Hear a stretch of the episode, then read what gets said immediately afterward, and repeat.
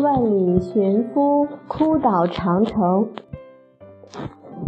再说这个孟姜女，光阴似箭，日月如梭。孟姜女很快长大成人，两位老汉给她选了一个丈夫，叫范启良。天有不测风云，就在成亲的当天，准备拜堂时，门外闯进了几个衙役，一拥而上，把范启良当民夫抓走了。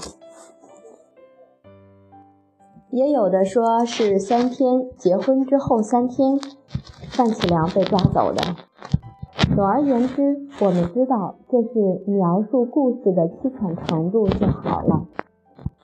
当时修长城的时候，条件是非常苦的，甚至到了严酷的地步。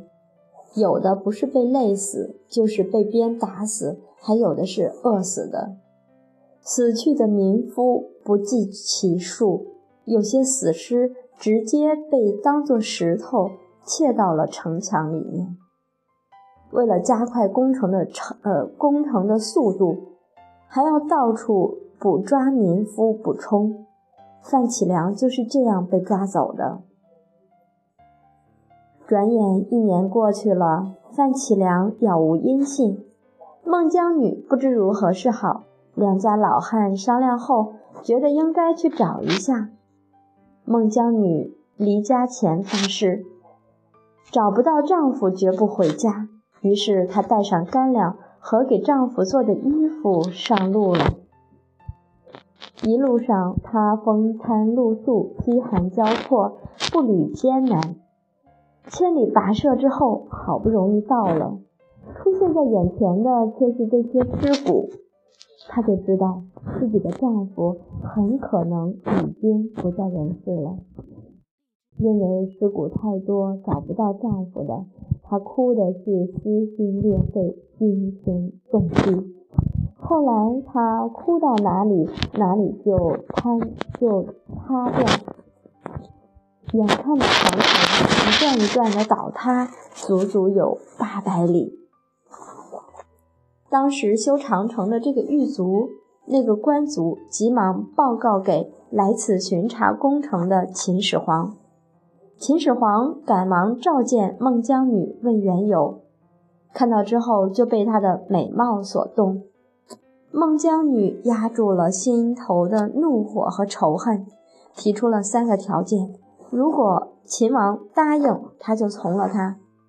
一，把丈夫的尸体找出来；二，要好好安葬；三，让秦始皇给丈夫披麻戴孝。秦始皇全答应了。等到这些夙愿已偿，孟姜女寻机投海自尽了。不管这些细节是否属实，尤其让秦始皇披麻戴孝根本不可能。